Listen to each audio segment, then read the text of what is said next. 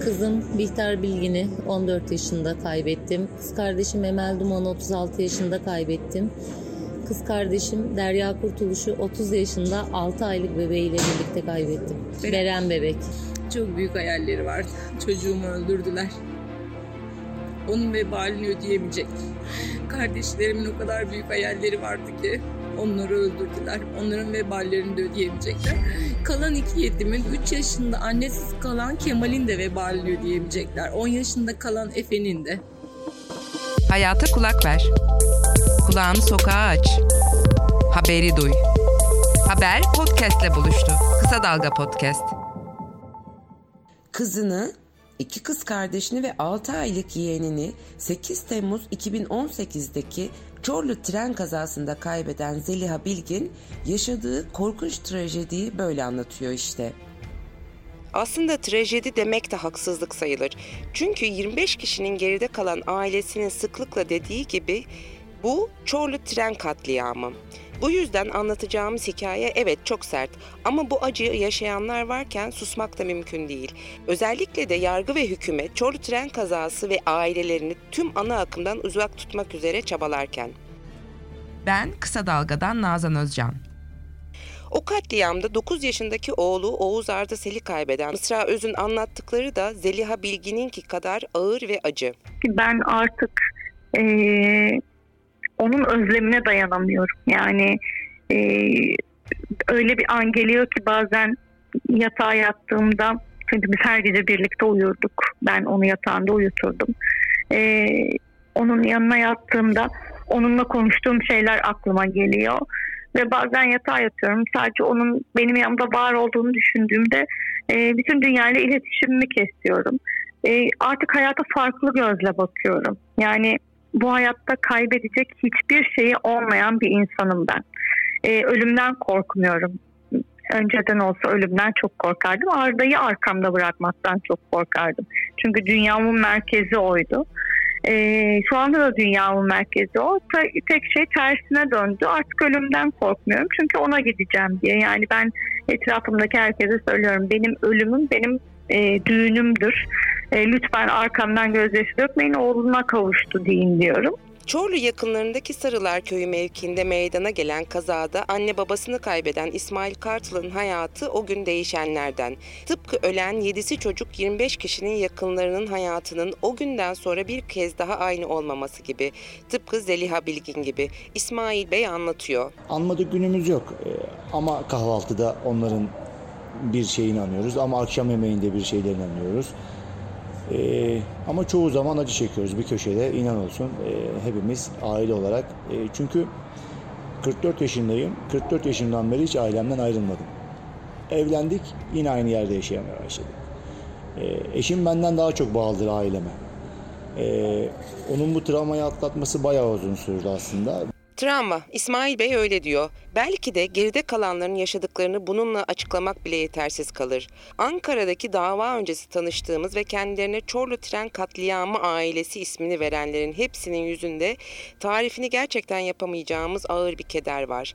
Bir de mahkemeler yoluyla kaybettiklerinin ruhlarını huzura kavuşturmaya olan o kırılmaz inanç.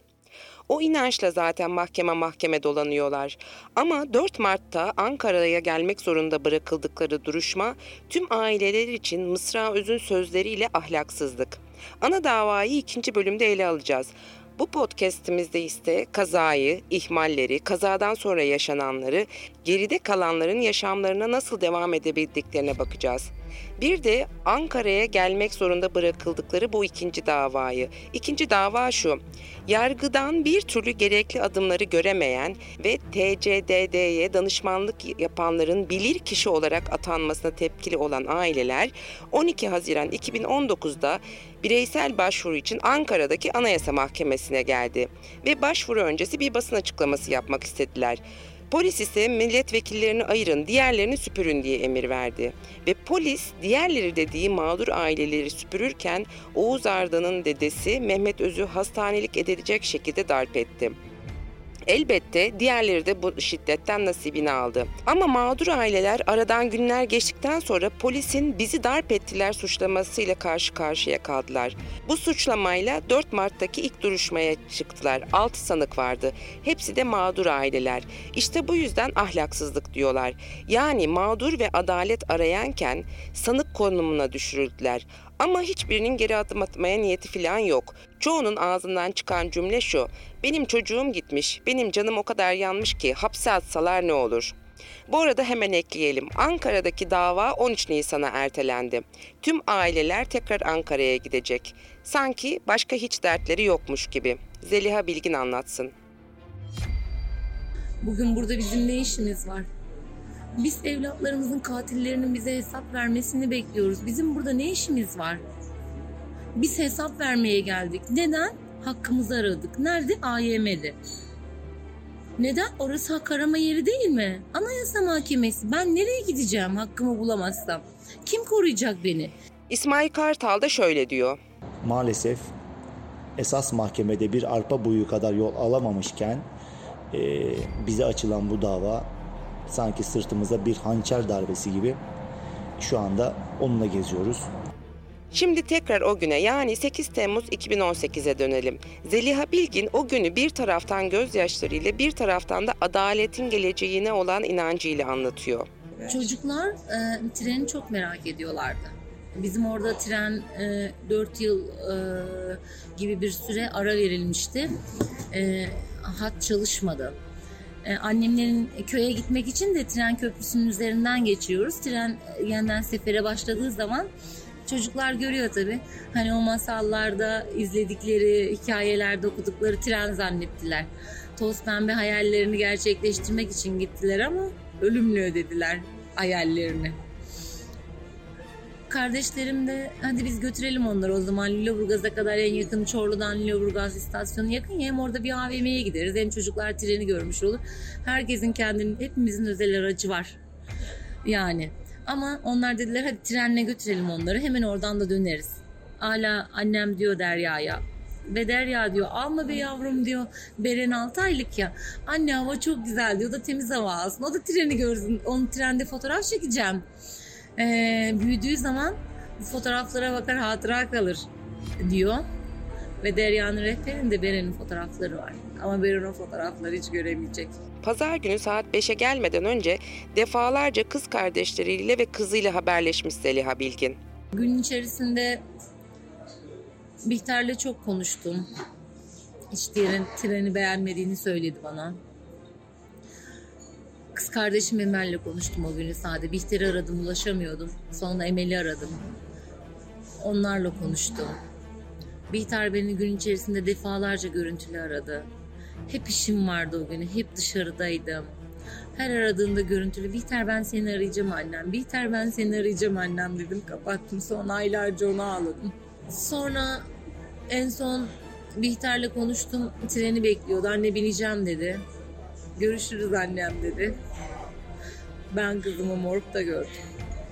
Sonra beş otuza doğru eşinden gelen telefonla hepsinin hayatı cehenneme dönmüş. Eşim telefon etti bana. Saat beş buçuk gibiydi herhalde. Saatleri tam hatırlayamıyoruz artık. Zeliha Bihter geldi mi dedi. Gelmek üzeredir sahibim dedim. Gelmişlerdir dedim. Ama eve gelmedi daha dedim. Dedi bir tren kaza yapmış diyor ya dedi. Elim ayağım dondu. Ne yapacağımı şaşırdım. Hemen eşimin yüzüne telefonu kapattım. Direkt Bihter'in telefonuna sarıldım. Ama beni gün içerisinde arayan telefona ulaşılamıyordu. Hemen alfabeden gitmeye başladım. E'ye geldim. Emel'i aradım. Der, D'yi aradım. E, Derya'yı. Derya'nın telefonuna da ulaşılamıyordu. Hepten panikledim. Emel'i aradım. Emel'in telefonu çalıyordu, Allah'ım dedim. Çok şükür bir yerdeler herhalde. Çekmiyor telefon. Ama Emel de o telefona cevap vermiyordu. Dedim ki tren dedim ne olabilir dedim. Yani Trakya bir gibi yerde dedim. Raydan ufak bir çıkmıştır. Bir şey olmuştur. Yani hiç bu kadar facia olacağı aklımın ucuna gelmiyordu. Sonra kazanın nerede olduğunu, o facianın nerede olduğunu öğrendik. Apar topar oraya gittik. Erkan'ı aradım. Emel'in eşini. Abla biz yandık, kim varsa dedi Sarılara gelin dedi. Biz yandık abla dedi. O anda kıyamet koptu. Hepimiz uçtuk gittik sarılarıma. Gittiğimde her yer kan gölüydü. Etler, parçalar o kadar iğrençti ki, parçalanmış cesetler, vagon arasında çıkışmış cesetler. Saat ona kadar, yani yedi gibi orada olsam ona kadar kızımı aradım vagonların içinde. Her yerde akut tutuyor, görevliler tutuyor, jandarma tutuyor. O küçücük canımla, yani ben minyon bir insanım. Dev gibi ekipleri deldim, geçtim, attım kendimi vagonların içine, kimse beni tutamadı. Hep kızımı aradım ama bulamadım. Sonra dediler ki devlet hastanesinde hepsi. Ee, Emel ameliyata alındı. Ee, iyilermiş. E, o akşam telefonum çalıyor. Hiçbir telefona bakmıyorum. Sadece isimsizlere bakıyorum. Diyorum ki Bihter kurtulduysa diyorum. Şimdi beni arayacak. Anne ben iyiyim. Hemen beni arar zaten kurtulsaydım. Panik olduğumu biliyor. Anneler hep paniktir zaten. Cevapsız, isimsizleri açtım. Herkes işte o hastanede Bihter, oraya gidin görmüşler. Bu hastanede Emeller, buraya gidin. Bir sürü öyle telefonlar geldi. Sonra devlet hastanesine gittim. Sorduğumda dedi ki burada hiçbiri yok dediler. Ama dedim bize bilgi geldi. İsimleri buradaymış. Burada yok dediler. Aradan bir yarım saat geçti. Oğlum Derya teyzesini kaybettiğini öğreniyor. Sonra diyor ki Derya teyzem gittiyse, bizimkilerden haber gelmiyorsa ben morgu bakmak zorundayım. Bakacağım diyor. Giriyor. İlk girdiğinde daha kardeşini görüyor. Sonra devlet hastanesinin acilin kapısında gördüm oğlumu. İki elinle böyle saçlarını yoluyordu. Aramızda belki elli metre kadar bir mesafe vardı. Yaklaşmaya başladık birbirimize. Anne ölmüş diyordu. Sadece dudaklarını okuyordum. Sesini duymuyordum. Korkudan kim ölmüş diyemedim. Çünkü dört tane canım kayıptı. Ben hepsini arıyordum. Benim için Bihter de aynı, Emel de aynı, Derya, Beren de aynıydı. Anne Bihter ölmüş dedi. Oğlum dudaklarını okudum. Dünya bitti. Bir sessizlik oluyor konuşmamızda. Sonra yine başka bir güçle devam ediyor Zeliha Bilgin. Herkesi devirdim. Beni dedim kızıma götürün. Herkes, kimse salmadan herkesi yıktım, devirdim, gittim, parçaladım kendimi ama gittim de evladımı gördüm. Ya iki saat önce, üç saat önce anne görüşürüz ya yavrum cansız bir şekilde buz gibi yatıyordum. Hakkımı hiçbir zaman helal etmeyeceğim. Davamın sonuna kadar gideceğim. O yüzden ağır da olsa ilaç tedavisine ve hayatına devam etmeye çalışıyor. Etmek zorunda olduğunu söylüyor Zeliha Bilgin. Giden yirmi beş canın hesabını sorabilmek için olduğunu ekliyor. Çok özledim. O kadar çok özledim ki. Ben kızımın cesedini gördüğümde intihar kararı almış bir anneydim. Sonra bu kararı aldığımda utandım, tedavi gördüm aylarca. Dayanamam dedim, yapamam. Sonra Batuhan dedi ki anne sen de orada olursan dedi ben de burada olurum. Bunu bil dedi. Sonra yapamam. Bihter beni affet dedim. Bihter çok korkan bir çocuktu. Böcekten, sinekten. Ona diyordum ki sen köy, annen senin köy kızı diyordum. Sen de köy torunusun diyordum. Kızım diyordum. Neden korkuyorsun bu kadar çok sinekten, böcekten, ottan, şeyden, her şeyden? Bii bii böyle ay ay yapar böyle köyde bir göreceksin. Sanki şeyden gelmiş. Bilmem nereden gelmiş o köye de. Ay ay yapardı böyle. Hep bana kızdırırdım. Eşim aylarca ağladı. Dedi ki o böcekten çok korkuyordu. Dedi nasıl yatıyordu dedi. Seni aradı. Beni de soksunlar dedi. Hep öyle ağladı. Çok büyük bir acı. Aynı acıyı aynı saatlerde yaşayan İsmail Bey de anne babasının o faciadan kurtulacağını düşünmüş hep. Ümitliydim aslında. Hep neden ümitliydim? Annemin çok dirayetli, çok güçlü bir kadın olduğunu, ne yapıp yapıp o trenden çıkacağını hep böyle şey yaptım, inandım, sonuna kadar inandım. Babam çünkü çok yakın bir zamanda beyinle alakalı bir problem yaşamıştı. Doktoru hep izin vermemişti uzun seyahat etmesin diye. Gitmeyin bir yere diye. Doktorumdan da birkaç hafta öncesinde izin almıştı. Sevinmişlerdi. Trenle gider, trenle geliriz oğlum hiç sarsılmadan yavaş yavaş gideriz diye. Yani en güvenilir yol diyerekten. Ama işte en güvendiğimiz yollar maalesef üzerinde de tabelasının üstünde de yazan Türkiye Cumhuriyeti'ne ait bir yolun e, bizlere böyle çok acı bir şekilde hayat yaşattı ve yaşatmaya devam etti. Haber podcastle buluştu. Kısa Dalga yayında. Bizi Kısa Dalga Net ve podcast platformlarından dinleyebilirsiniz. Bu ailelerin bu acıyı yaşamadan önce elbette güzel hayatları varmış. Yani Zeliha Bilgin öyle diyor. Her anne gibi çocuğunu anlatırken gururlanıyor. Kızını hatırlayınca sesi bile değişiyor. Ya Bihter böyle neşe doluydu. O kadar neşeliydi ki. Dünyayı çok seviyordu, yaşamayı çok seviyordu. O kadar büyük hayalleri vardı ki. Hani bazı insanlar böyle hayattan pes eder. Ay ne yaşıyorum, ölmek istiyorum der ya. Bazen oğlumla onu konuşuyoruz yani. Keşke biz ikimiz ölseydik diyoruz böyle. E, o yaşasaydı. O kadar çok hayalleri vardı ki. Yani güne bir kere de böyle o diyerek başlamazdı. Cıvıl cıvıl, neşeli, sıcakkanlı. O kadar böyle. Herkesin çocuğu kendine çok özeldir. Ama Bihter'de böyle bir farklılık vardı. Girdiği ortamda kendini hissettirebilen bir çocuktu. Ne bileyim okul ortamında yani iki bin kişilik bir okulda okudu. Mezun oldu, tercihini yaptı ama nereyi kazandığını öğrenemeden gitti. Tercihini yaptı gitti. İstediği liseyi de kazanmış Bihter ama kazandığının haberini kendi alamamış. Annesi mezarı başında vermiş. Yani ben onun başına gittiğimde dedim anneciğim sen cenneti de kazandın. Yani o emek, o her şey paylaşmayı çok severdi. Böyle bir dilenci veya hani ihtiyacı olan biri görmesin. Ben hep kızıyordum böyle dilencilere para veriyor diye. Ya başka şeyler alıyor ya dilenciler. İnanmıyoruz ya artık onlara da. Verme diyordum. Avucunun içine saklar parayı ben veririm böyle yandan. Verdin değil mi diyordum. Anne ya. ya e avukat olmak istiyor. Hep böyle avukatlık. Böyle yararlı yararlı insan olmayı çok seviyordu. Yani eğer okusaydı, ona izin verselerdi hayatta kalma şansını elinden al, hayatta olma şansını elinden almasalardı. Bihter gerçekten gelecekte çok insanlara yardımı ve katkısı olan bir ço- e, birey olarak hayatını sürdürecekti. Yani yaşasaydı belki de Bihter'in de peşinde olacağı bir dava olacaktı bu. Belki de bu ülkede böylesi trajediler yaşanmasın diye uğraşacaktı. Böylesi ihmaller. İsmail Kartal anlatıyor. Sabaha karşı saat beş civarları falandı. İlk önce annemin cenazesi Çorlu Devlet Hastanesi'nin morguna getirildi. Ee, annemi teşhis etmek çok aslında kolaydı. Ee, e, yani çok fazla hasar almamış kendisi. Sadece bir bacağının koptuğunu, muhtemelen de kan kaybından vefat ettiğini e, tahmin ediyoruz sadece. Ee, ama şunu söyleyebilirim,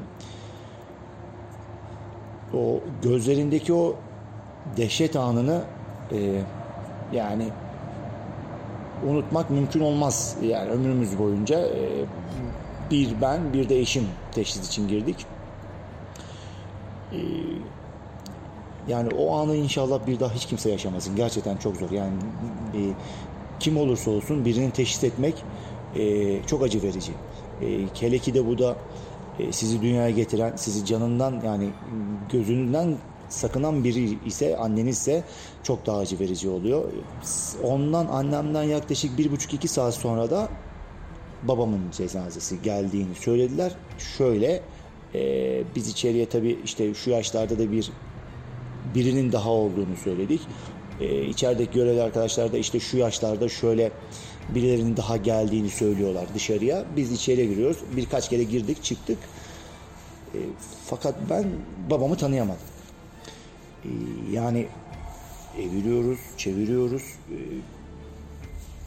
şey yok. E, tanınabilecek bir sima yok yani.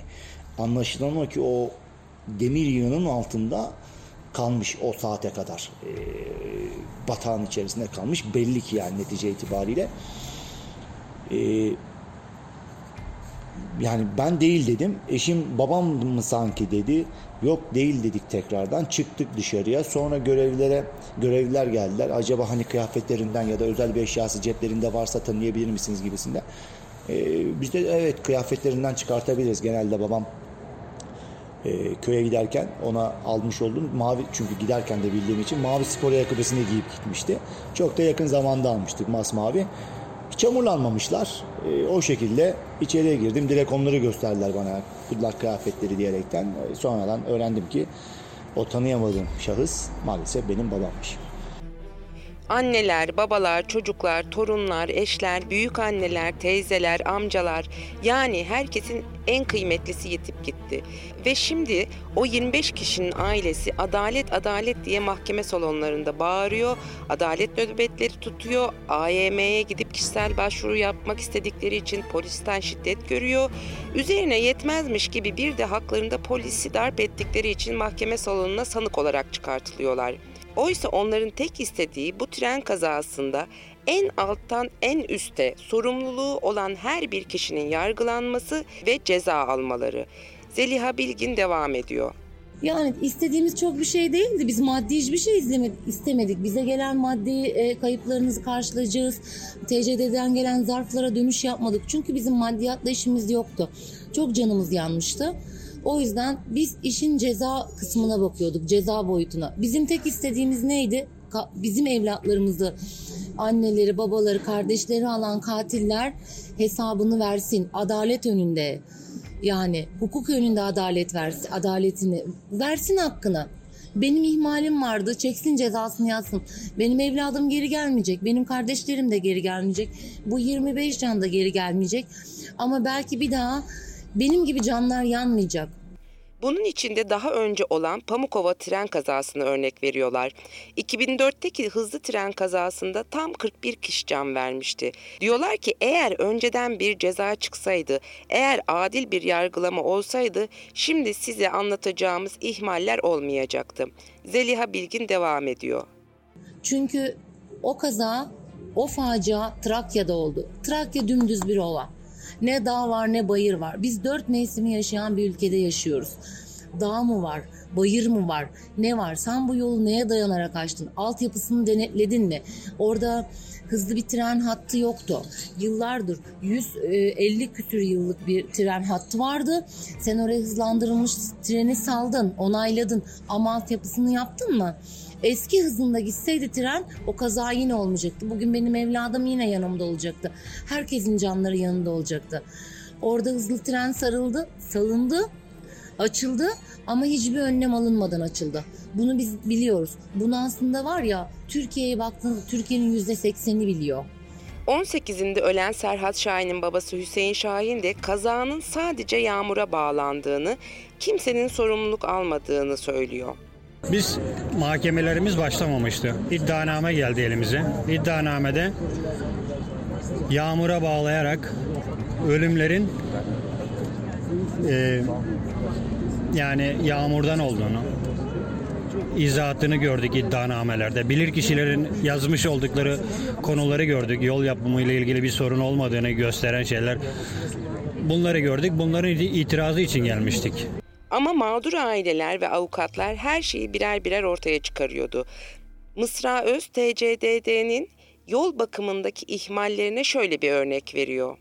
Bu menfez için yapılan daha önceki kontrollerde, bu yol açılmadan önce e, yapılan bir turne raporunda e, işte bu yol üzerindeki menfezler, menfezlerin bakımı için ayrılması gereken bir bütçe varmış. E, fakat bu kazalı menfez hani e, eksik ya da hatalı ya da kusurlu olarak bile görülmemiş, öyle söyleyeyim. E, tabii böyle olunca e, diğer menfezler için ayrılan ödenek e, parası bu menfeze harcanmış ve diğer menfezlerde tamirat için hali hazırda hala bekleyen menfezler. Yani o yol hala ölüm kaçıyor. Kazadır işte, olmuştur. Mukadderat anlayışı arama kurtarma çalışmalarında da devam etmiş. Mısra Öz anlatıyor. Olay günü yaşanan e, arama kurtarma faaliyetlerinin yetersizliğiydi. E, çünkü her aile e, olay yerine ulaşmıştı aslında baktığımızda. E, ya da ulaşmaya çalışmıştı. Ya da e, trenin içinde olan aileler vardı. E, hep ayrı ayrı sorular da soruldu. Yani işte e, hani bu tren yolu, e, tren işte kaza anında nasıl bir ses duydunuz? Ee, işte o ses patlama sesi şeklinde miydi? Ee, yağmur var mıydı? Gibi gibi gibi bir sorular soruldu.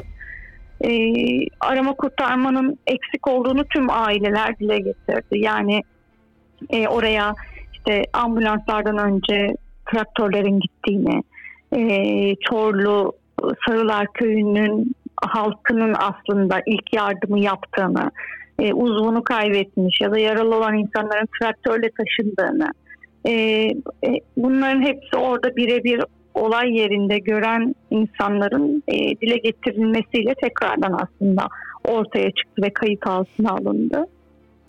İsmail Kartal da bizzat orada olduğunu söyleyerek devam ediyor.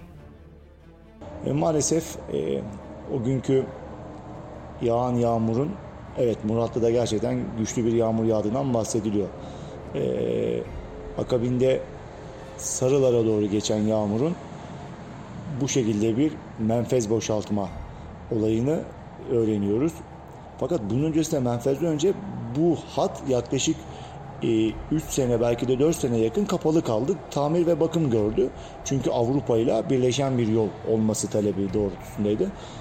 Ama düzgün yapılmadığını katliamda görmüş olduk. Dönemin Ulaştırma Bakanı Ahmet Aslan ise tabii ki ihmalleri kabul etmiyor, bir tür takdiri ilahi demeye getiriyordu yaptığı açıklamada. Şöyle diyordu sabık bakan, on dört yirmi ile on beş on arasında yaklaşık elli dakikalık süreçte metrekareye otuz iki kilogram yağmur düşmüş, bu da oradaki menfezde olağanüstü bir şişmeye neden olmuş. Yağmurun raylar ile menfez arasındaki malzemeyi götürmesi sonucu boşluk oluşturmuştur. Sonra da ekliyordu bakan, söz konusu boşluğun makinistler tarafından görülmesi mümkün değildir. Bu ancak lokomotif geçtikten sonra fark edilebilir. Peki o zaman tren kazası sonrası ekipler neden hemen zarar gören rayları yerinden çıkarıp zemin düzeltti ve buraya re- yeni raylar döşendi? Cevaplar hep susan yetkililerde. Peki bir ihmal olarak arama kurtarma çalışmalarına ne demeli? Söz İsmail Kartal'da. Ben facianın olduğu saatlerde Çerkezköy saray tarafındaydım. Haber alır almaz hemen en kısa zamanda intikal ettim. Hatta arabayla zaten bir yere kadar gidebiliyorduk. Yerlerin çamur olması, kırsal alanda kalmış olmaları, trenin devrilmiş olması. Yaklaşık iki iki buçuk kilometrede koşarak gittim zaten. Yani tam bir facia, tam bir kargaşa. Hiçbir, yani şunu söyleyebilirim ki hem bir ilk yardım eğitimi almış olan biri olarak hem de bir dağcı olarak kurtarma çalışması adına yapılan maalesef acil bir eylem planı olmadığını ben daha orada o anda gördüm. Ne makinistin ne tren görevlilerinin böyle bir şeyden haberleri olmadığı çok açık. Çünkü insanları yönetemiyorlar. İnsanlar tamamen kendi başlarına hareket etmeye çalışıyorlar. Akabinde Çorlu'dan gelen E, istikametten gelen rayların aslında bozuk olmadığı, oradan kurtarma ekiplerinin çok rahat bir tren, bir vagon ya da hızlı bir araçla gelebileceğini ben daha o an gördüm. Ama maalesef hala insanlar, e, ambulanslar e, gelemiyorlar. Neden? İşte çamur, yukarıda Sarılar Köyü'nden aşağı inemiyorlar. Köylünün e, vefakar çabaları sayesinde belki de birçok insan e, daha ağır yaralar almadan kurtarılmış olma ihtimali çok yüksek. Ve arka arkaya gelen o ihmaller, yirmi beş canın yok olup gitmesi, geriye bir sonraki podcastimizde anlatacağımız usulsüzlüklerle dolu bir dava, yüzlerce yaralı ve ilk günkü acıyla yaşamaya çalışan onlarca yakın bıraktı. Son söz tekrar Zeliha Bilgin'de. üç yaşında trenin altından çıkan, annesini ise o trenin altında bırakan yeğeni Kemal'den başlayarak anlatıyor. Kemal kaza esnasında Bihter'in kucağında. Bihter onu atıyor kaza anında. Karşı koltuğun altına gidiyor. Onu belki kurtarmak için attı. Biz bilmiyoruz artık. O Allah'la kendi arasında. Kemal çok küçük. Sadece Kemal'in böyle aylarca dediği, ben Bihter ablama küstüm. Beni koltuğun altına attı. Ben orada uyudum. Sonra beni treni kullanan çıkardı. Akıp çıkarıyor. O kıyafetlerini görünce treni kullanan zannediyor. üç yaşında çocuk. Bihter ablam tam bana sakız verecekti. Ee, sonra tren devrildi. Ama Bihter ablam beni kucağından karşı koltuğun altına attı. Bihter'in son sözü teyze diye çığlık atmış. Kardeşim Derya olan korkma teyzem duruyor demiş. Bunlar son kelimeleri. Emel de Efe sıkı tutun demiş. Hayat bu kadar. En son kelimeleri bunlar. Çok isterdim o trende olmayı. Belki de onlarla ölmeyi. Geride kalmak çok kötü bir şey. Hele ki bu adaletsizlikle karşı karşıya kaldığın zaman daha da acı. Acının üstüne bin kat daha acı katılıyor. Bu davada hesap vermesi gerekenler hiç oralı değilken o kendini suçluyor. Artık her biriyle aile olduğu insanların acılarını o kaza anında görmediği için sadece ve sesinin herkese ulaşmasını istiyor. Çünkü artık ana akımda onlara yasak, rahatsızlık veriyorlarmış. Oysa onların desteğe ihtiyacı var, insan kalabilen herkesle. Yani bizi insan kılığından çıkardılar. Ben olay yerine gittiğimde ceset poşetlerini açıp yüzlerine baktığım zaman da e, bizden biri değil diye sevinen bir insan oldum o anda. Önceden evimde bir böcek görsün, Bihter'le ikimiz böyle öldürmeyiz. Havlu atarız, havlu kağıt atarız üstüne, böyle böceği tutarız, havluyla balkondan silkeleriz. Ama ben o akşam poşetlere baktığımda benim değil diyordum. Allah'ım şükürler olsun bizden değil diyordum. Bu bizim değil deyip kapatıyordum, şükür ediyordum. Hani ben o anda insanlığımdan çıkmıştım. Bizi Kısa Dalga Net ve podcast platformlarından dinleyebilirsiniz.